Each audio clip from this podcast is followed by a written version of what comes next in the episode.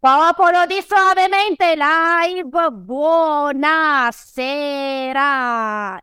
Look nuovo per la Soave che possono godere solamente le persone che ci vedono su YouTube, invece chi ci ascolta tramite il podcast su Spotify devono per forza collegarsi anche su YouTube.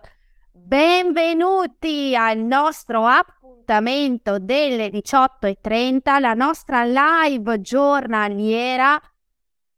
Ricordiamo a tutte le persone che ci stanno guardando che è indispensabile iscriversi a questo canale e attivare il campanello per essere aggiornati su ogni nuovo contenuto che è attivo. Il mio sito web www.annasoave.net, dove potete trovare la mia storia personale di business e tantissimi contenuti inediti ed esclusivi che riguardano il network marketing. Diamo il benvenuto ufficiale anche a tutte le persone che ci ascolteranno con il podcast su Spotify attraverso il canale social La Pink Networker.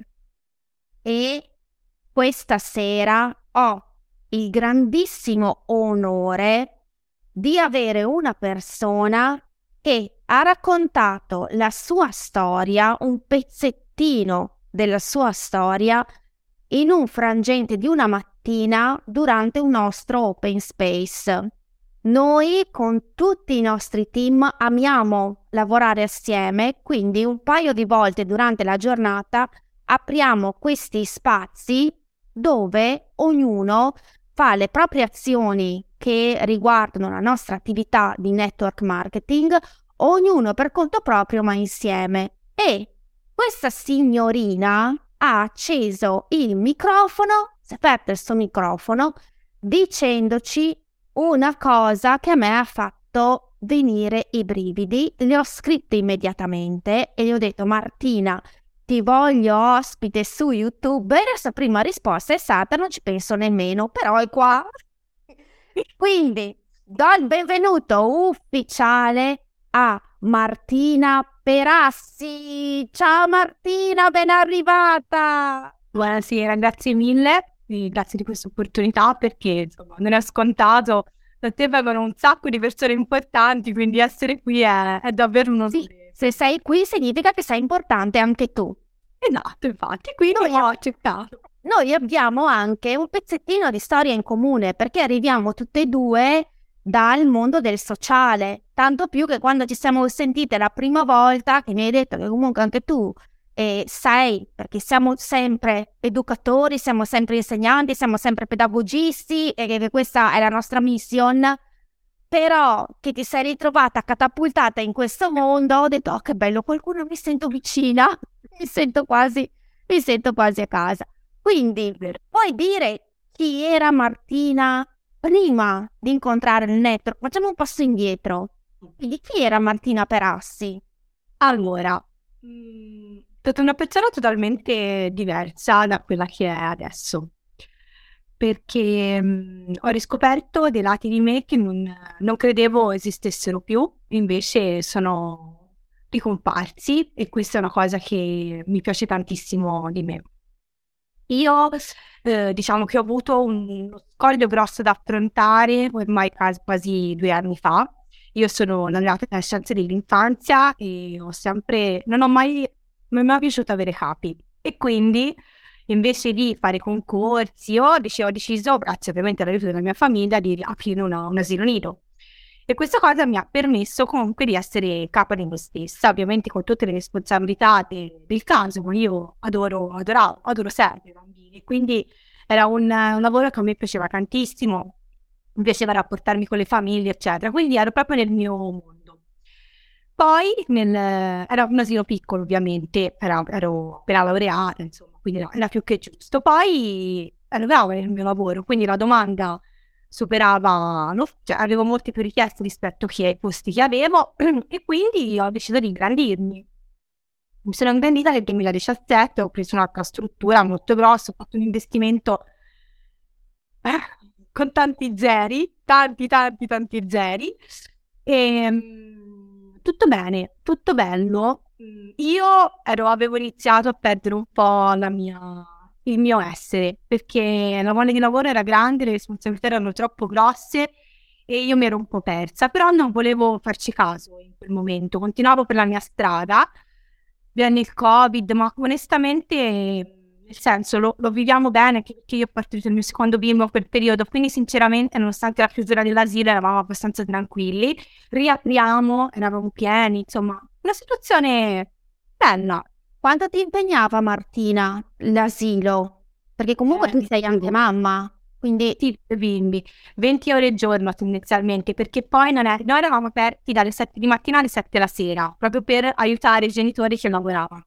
Ma poi c'era tutto il dopo, c'era l'organizzazione, c'era il coordinamento, perché comunque facevo anche il coordinamento pedagogico, ovviamente, quindi c'era tutto anche dietro. E sì, diciamo che io mi svegliavo la notte per rispondere ai messaggi, cioè era un lavoro bello, fino a che non avevo figli, molto, cioè era più semplice. Poi da quando sono arrivati loro, ovviamente la mia attenzione, cioè, era dedicata a loro, e quindi era un pochino più difficile. Poi io mi ero un po' persa, cioè ero diventata troppo imprenditore, meno pedagogista, e quindi magari non riuscivo più a trovare quelle cose belle che mi davano emozioni all'inizio. Però questo non è che mi aveva precluso di smettere, anzi, io stavo cercando un'altra struttura perché mi volevo ingrandire. Comunque avevamo anche una scuola dell'infanzia adiacente all'asilo più grande. Comunque praticamente il socco è questo: il 12 maggio del 2021 mi chiamano alle 17:10 la mia collega dicendomi: Marti, è crollato un pezzo di tetto. Io stavo allattando Gregorio, il mio bimbo piccolo. Mi ricordo perfettamente la sensazione che ho provato alle gambe. Non me le sentivo più. Io Livorno è una città abbastanza piccola, però io non sto a piscina. Cioè l'asilo era proprio in centro, era proprio centralissimo. Io sto più in periferia, quindi ci ho messo un quarto d'ora ad arrivare. Sentivo i vigili del fuoco, che le sirene. Cioè era tutta la strada bloccata. Sì, nel frattempo ricevo un'altra telefonata, sempre della mia collega, che fortunatamente erano in giardino. Poi sono riuscita a uscire grazie alla via di esodo dall'altra parte, quindi tutti in colonna fortunatamente, e mi ha detto: Marti, l'asilo non c'è più. E io mi ricordo una cosa, che io la prima cosa che ho pensato è stata: ora cosa dico alle mamme? Questa cosa è una frase che in realtà a me mi ha rimbombato in testa, non tanto all'inizio ma dopo, e poi vi spiego il perché. Quando sono arrivata lì, vabbè, è una tragedia, cioè nel senso l'asilo era completamente crollato il tetto, quindi non c'era più, il mio ufficio non c'era più. E una cosa più che a me mi ha sempre fatto più effetto inutile è da questa: io sono una persona estremamente stacanovista, cioè non ho mai cannato un appuntamento, non ho mai rinunciato a parlare con un genitore, perché comunque era un lavoro che a me io volevo comunque che l'asilo fosse pieno, cioè io mi impegnavo tantissimo. Mio marito aveva un appuntamento e quindi non potevo essere lì in quel momento, e questo appuntamento mi ha salvato la vita, perché l'appuntamento era alle 17:15, io arrivavo sempre ovviamente un po' prima. Il mio ufficio non c'è più, è completamente schiacciato, come una servetta, era diventato come se accartocci qualcosa. Io mi sono resa conto che io me l'ero costruito quel posto, c'era un supermercato prima, e io l'ho proprio disegnato, cioè le pareti come volevo io, i pavimenti come volevo io, le aule come volevo io, era tutto esattamente come io mi ero sognata. Sì, lo so che ho detto, però in realtà è la mia rinascita, non è la mia sconfitta, quindi va bene così, cioè io l'ho superata. Però per me è stato un lutto all'inizio, cioè io ho proprio vissuto questa situazione. Lo so che detto così è brutto per le persone che hanno perso qualcuno, ma per me era come aver perso il mio sogno, quindi per me era davvero un lutto. Ovviamente il fatto che i miei figli erano vivi, che io ero viva, cioè che alla fine nessuno, che tutti si stava bene, nemmeno un graffio, era la cosa più bella. Però io in quel momento ero talmente tanto arrabbiata con la vita, che non riuscivo a capirlo questo. Questa mia poca emotività mi ha spaventato. Cioè il mio voler per forza riavere quello che avevo per un fatto di orgoglio personale mi ha fatto capire che ero troppo congelata, cioè non avevo più sentimenti fondamentalmente, cioè ero troppo concentrata su quello che doveva essere piuttosto che su di me, sulla mia famiglia, su tutto il resto. Ho passato Ah, no, c'è poi un altro aspetto importante. Praticamente un caso ha voluto che nei soliti giorni in cui è curato l'asilo, una scuola molto bella vicino a, sempre al centro, delle suore, insomma, chiudeva. Quindi io, dopo 5 giorni che l'asilo era chiuso, mi metto a fare la richiesta per prendere quest'altra struttura. Cioè, non mi ero proprio resa conto di niente. Cioè, volevo per forza aggrapparmi a un sogno che non c'era più. Sono stata tutta l'estate con la diocesi a mattire con questa cosa, ma il destino non ha... mi ha detto no. A settembre mi sono rassegnata. E settembre, febbraio sono stati i mesi più brutti della mia vita. E quindi il network ti ha incontrato in questa situazione apocalittica, perché sembra veramente una cosa da film. Sì, io ho scritto alla mia Giulia, fantastica, adorabile Appline, che sì, lei a me mi ha salvato la vita. Ora lo so che, cioè, quando io dico che il network mi ha salvato la vita, è vero.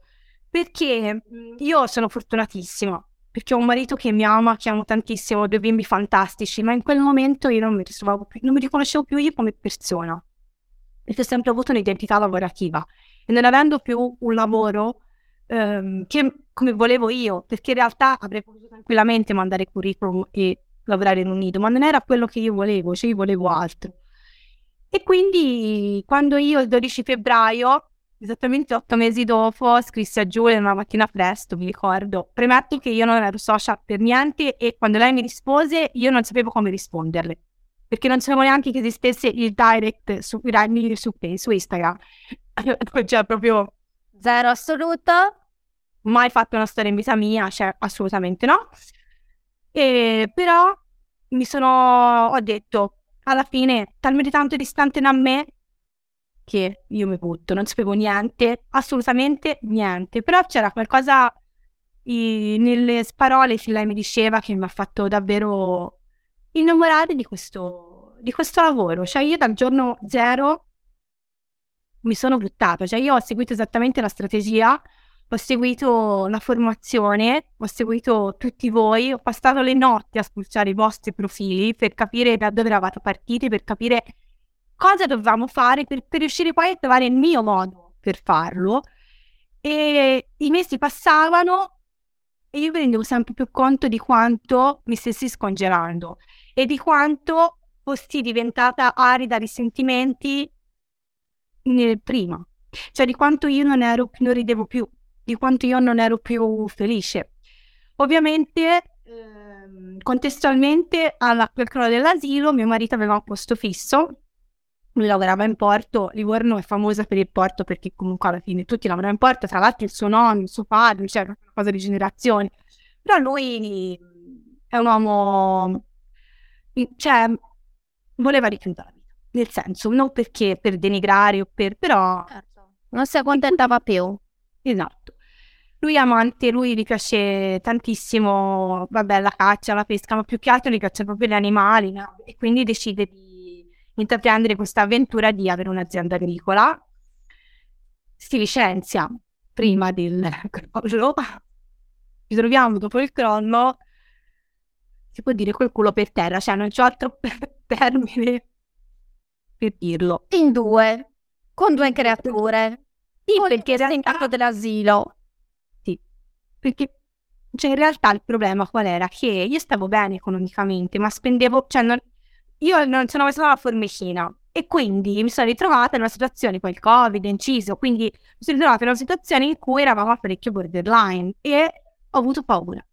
Cioè io ho avuto paura del futuro per la prima volta in vita mia e questa cosa mi ha spaventato tantissimo, però invece di frenarmi ho detto, che si fa? Mi butto giù o mi ritiro su? E mi sono ritirata su.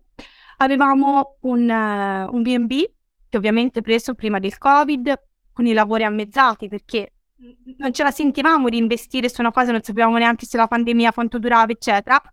Ovviamente crolla l'asilo, quindi cosa fai? Investi soldi sul B&B? Sì, quindi gli ultimi risparmi che ne avevamo li abbiamo investiti per finire i lavori e l'hanno inaugurato due persone importanti, perché in realtà che la fortuna, il caso ha voluto che le prime due persone che sono venute al B&B sono state Giulia Filotto, che è la mia upline, e Alessia Napolitano con Mario Antonelli, che sono i nostri leader. E io quando li ho incontrati, quando io li ho visti e li ho toccati, in quel contesto a Pisa, dove tra l'altro l'abbiamo inaugurato il 12 maggio, esattamente un anno dopo il crollo all'asilo, scusa, perché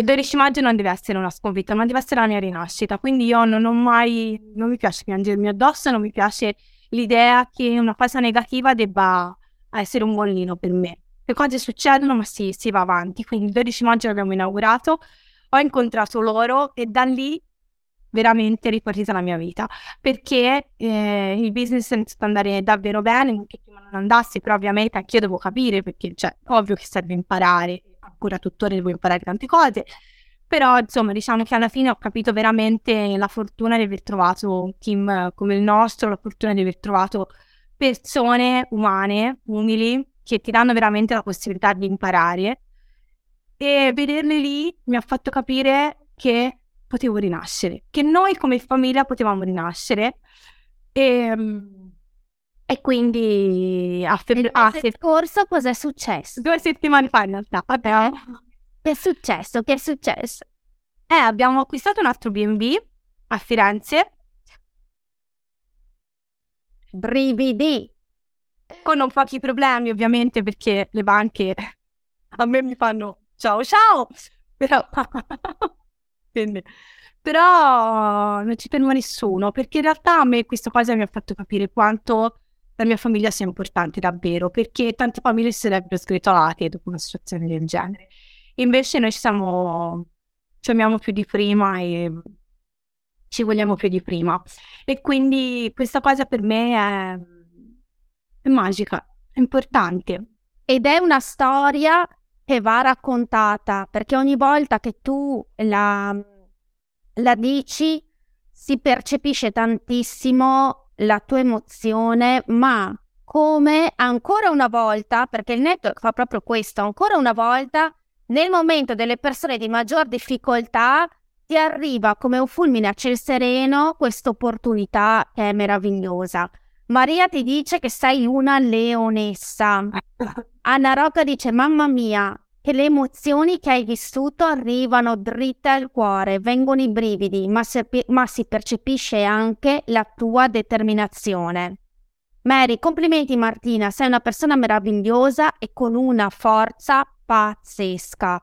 Ed è vero, perché comunque nella tua testa tu hai una mentalità imprenditoriale e nonostante dici non ho capito subito bene cos'era successo, ma sapevo che dovevo preservare il mio sogno. Ecco, tu il tuo sogno l'hai preservato proprio perché non hai dato tempo alla tua testa di focalizzarsi e di crollare come il tetto del tuo asilo.